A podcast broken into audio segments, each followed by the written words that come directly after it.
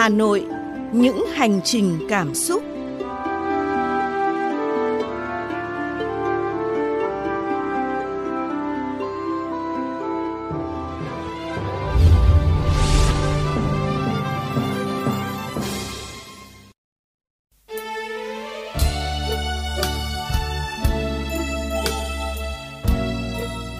Thùy Linh và Như Ngọc rất vui khi được cùng quý vị đến với Hà Nội những hành trình cảm xúc.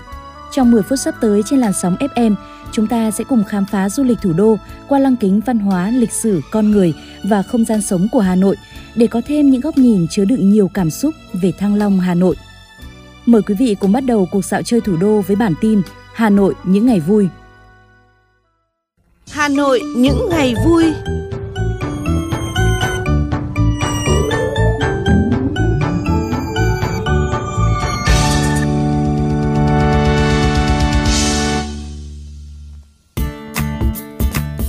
Trong bản tin hôm nay, chúng tôi sẽ điểm qua các sự kiện văn hóa giải trí đang và sẽ diễn ra ở Hà Nội mà quý vị không nên bỏ lỡ. Nhân kỷ niệm 69 năm giải phóng thủ đô mùng 10 tháng 10 năm 1954, mùng 10 tháng 10 2023, Ban Quản lý Di tích Nhà tù Hòa Lò tổ chức trưng bày Sông Hồng cuộn sóng. Trong khuôn khổ trưng bày còn có các hoạt cảnh tái hiện hoạt động chào cờ và hát quốc ca mừng Tết Nguyên đán của tù chính trị Nhà tù Hòa Lò. Cũng nhân dịp này, Trung tâm Lưu trữ Quốc gia 1 Cục Văn thư và Lưu trữ Nhà nước phối hợp với Trung tâm Bảo tồn Di sản Thăng Long Hà Nội tổ chức triển lãm Thành xưa phố cũ.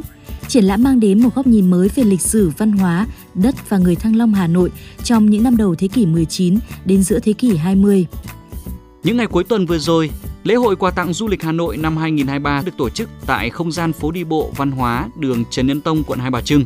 Sự kiện diễn ra với nhiều hoạt động hấp dẫn nhằm kích cầu du lịch, quảng bá hình ảnh du lịch Hà Nội hấp dẫn, an toàn tới du khách. Từ ngày 13 đến ngày 15 tháng 10, chương trình lễ hội áo dài du lịch Hà Nội 2023 sẽ diễn ra tại không gian phố đi bộ Hoàn Kiếm Hà Nội. Đây là hoạt động tiếp tục phát triển và quảng bá du lịch Hà Nội gắn liền với quảng bá du lịch Việt Nam. Hành trình cảm xúc.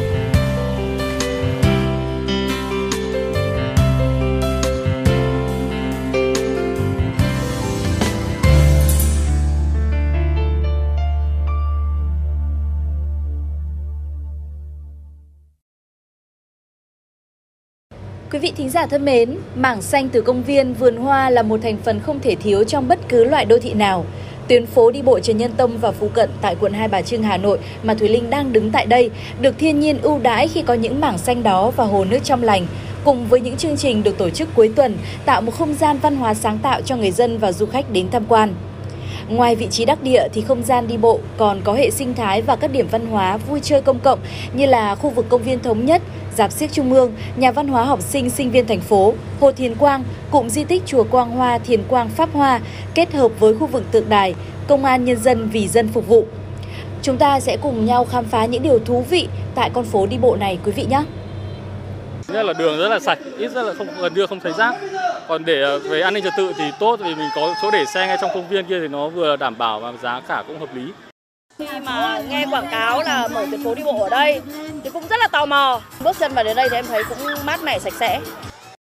Phố Trần Nhân Tông thì đối với tôi rất là quen thuộc.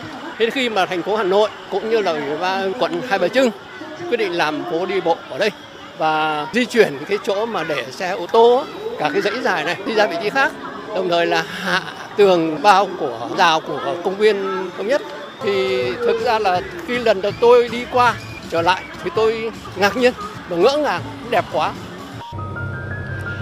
những ngày thu về như thế này, trời trong xanh, mặt nước hiền hòa, không gian đi bộ kết hợp với 10.000 cây hoa hồng được công viên thống nhất trồng sau khi phá hàng rào cứng cũng là một điểm thu hút các bạn trẻ khi tới đây. Trước đây xây bờ rào thì nó bịt, nó bị mà nó nó cũng phải là một cái công viên nữa. Rồi bây giờ cái mở xây cái vườn hồng thế này thì tôi thấy cực kỳ đẹp luôn và rất là thoáng mát. Những khóm hồng đẹp sẽ tạo cho người ta những cái cảm giác rất là là vui vẻ. Ngoài cái sự tiện lợi thì các cái khóm hồng này sẽ tạo ra một cái không gian không gian mở để cho cảnh quan nó sẽ đẹp hơn này. Có thể là nhiều người bạn trẻ đến đây tham quan vui chơi và có thể check in ở đây luôn ạ. Khi mà trồng khóm hoa ấy thì ờ, sẽ tiếp cận được nhiều những người mà yêu môi trường cũng như là những người mà cảm thấy yêu thiên nhiên hơn thu hút được ờ, tất cả những bạn trẻ rồi và các bạn trẻ sẽ ờ, gọi là có thể up trend lên mạng xã hội các thứ thì sẽ tiếp xúc được cả nhiều khách du lịch nhiều hơn.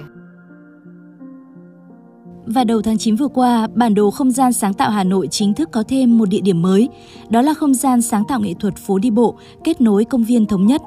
Không gian có những gian hàng mang sắc màu tuổi trẻ đầy tính sáng tạo, thu hút các bạn trẻ. Cùng đó là các gian hàng ẩm thực với các món ăn đặc sắc của Hà Nội, từ phở gánh hàng chiếu, cốm làng vòng đến những món ăn vùng miền của các dân tộc. Chia sẻ của bà Phan Thu Hằng, Giám đốc Trung tâm UNESCO Bảo tồn và Giao lưu Văn hóa Quốc tế. Bởi vì cái câu chuyện về công viên thống nhất thì như chúng ta đã biết nó gắn với rất là nhiều kỷ niệm của những cái thế hệ ờ, 7X, 8X đổ về trước. Ờ, chỉ có gần đây sau này thì công viên ờ, không có nhiều những cái hoạt động thì chúng ta cũng sẽ cảm thấy là hơi tiếc. Nên là khi được nhận cái lời mời này thì trong tôi đã có những cái hối thúc rất là mãnh liệt và chúng tôi đã cùng với công ty thống nhất ờ, ấp ủ cái dự án này từ ờ, tháng ờ, 10 của năm ngoái để đến ngày hôm nay sau rất là nhiều những cái nỗ lực và cố gắng đưa được cái hoạt động vào trong cái câu chuyện là Hà Nội thành phố sáng tạo. Thì tôi cũng mong muốn là đưa đến cho cộng đồng và giới trẻ những cái khoảng không xanh mát thực sự. Mọi người có thể đi vào đây để uh, Ờ, trải nghiệm để mua sắm vui chơi giải trí theo bà Nguyễn Thị Thu Hiền, Phó Chủ tịch Ủy ban Nhân dân quận Hai Bà Trưng, những không gian sáng tạo, những hoạt động văn hóa du lịch đang tiếp tục được triển khai các cuối tuần để duy trì một điểm đến cho giới trẻ và du khách. Đó không chỉ là nơi mà mọi người bách bộ hoặc tập thể dục, mà sẽ được khám phá nhiều văn hóa vùng miền và các quốc gia khác như định hướng của Ủy ban Nhân dân quận trong thời gian tới.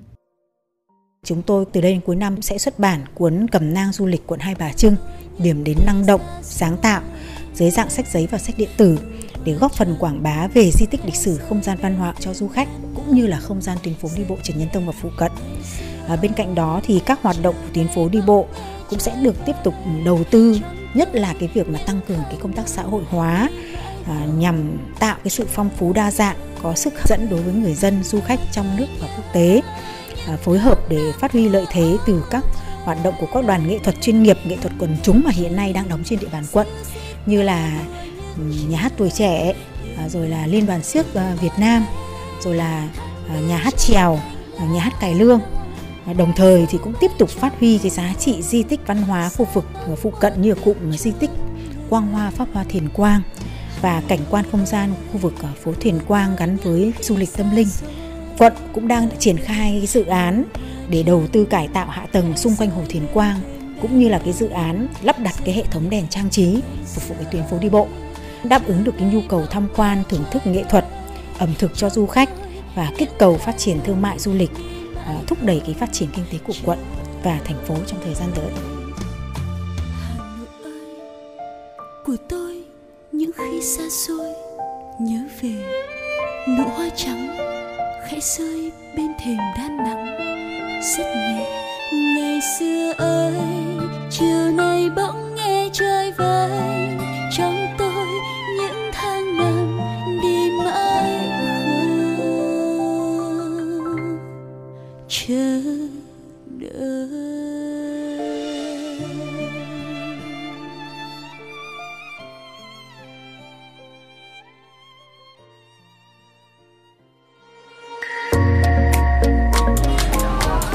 Người quen ở phố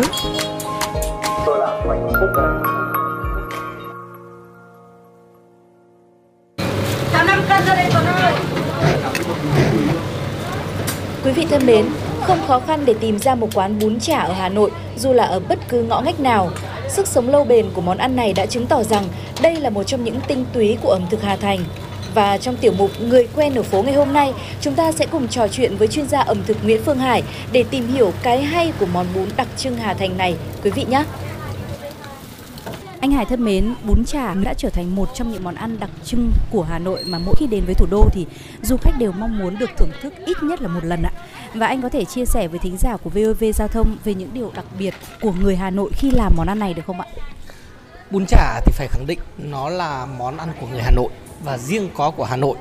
Ngày xưa ấy, chả nó là một cái món ăn đường phố, gánh rong, bán rong, gồm có chả viên và chả miếng sẽ được kẹp vào trong cái kẹp tre, cật già để nướng ở trên một cái lò than nhỏ. Chứ không có cái vỉ kẹp bằng inox hay là bằng sắt như bây giờ. Đấy là bằng kẹp tre là một cái truyền thống rất đặc trưng của Hà Nội.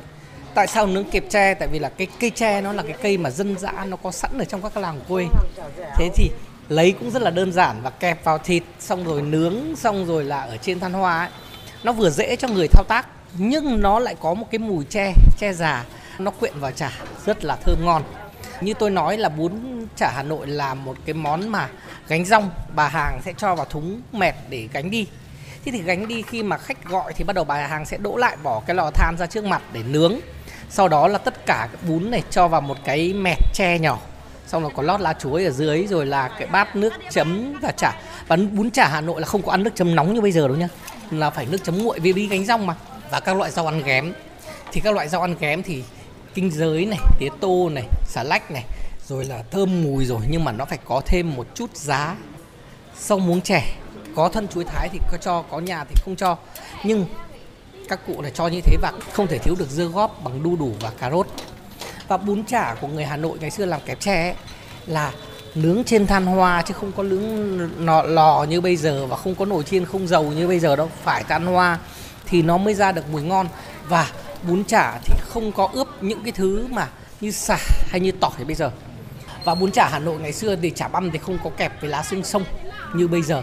Mà chả băm vẫn là chả băm chỉ cái nặn nặn miếng bằng hai ngón tay thôi xong bắt đầu kẹp vào cái kẹp tre ấy nếu mà người nào mà sợ rơi ra thì có thể cho thêm một cái lá chuối vào không thì không cần Và người Hà Nội không những là cầu kỳ trong cách làm món ăn mà còn rất tinh tế trong việc thưởng thức món ăn nữa. ạ. Vậy ăn đúng điệu của người Hà Thành trong món bún chả sẽ là như thế nào thưa anh?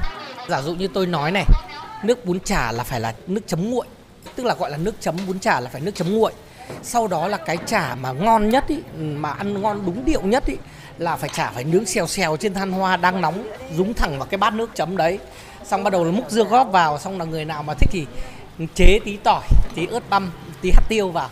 Xong là ăn thì bắt đầu gắp bún, gắp một chút rau sống vào. Xong là chấm vào cái bát dúng vào cái bát nước mà đang có chả nóng ở trong đó đấy.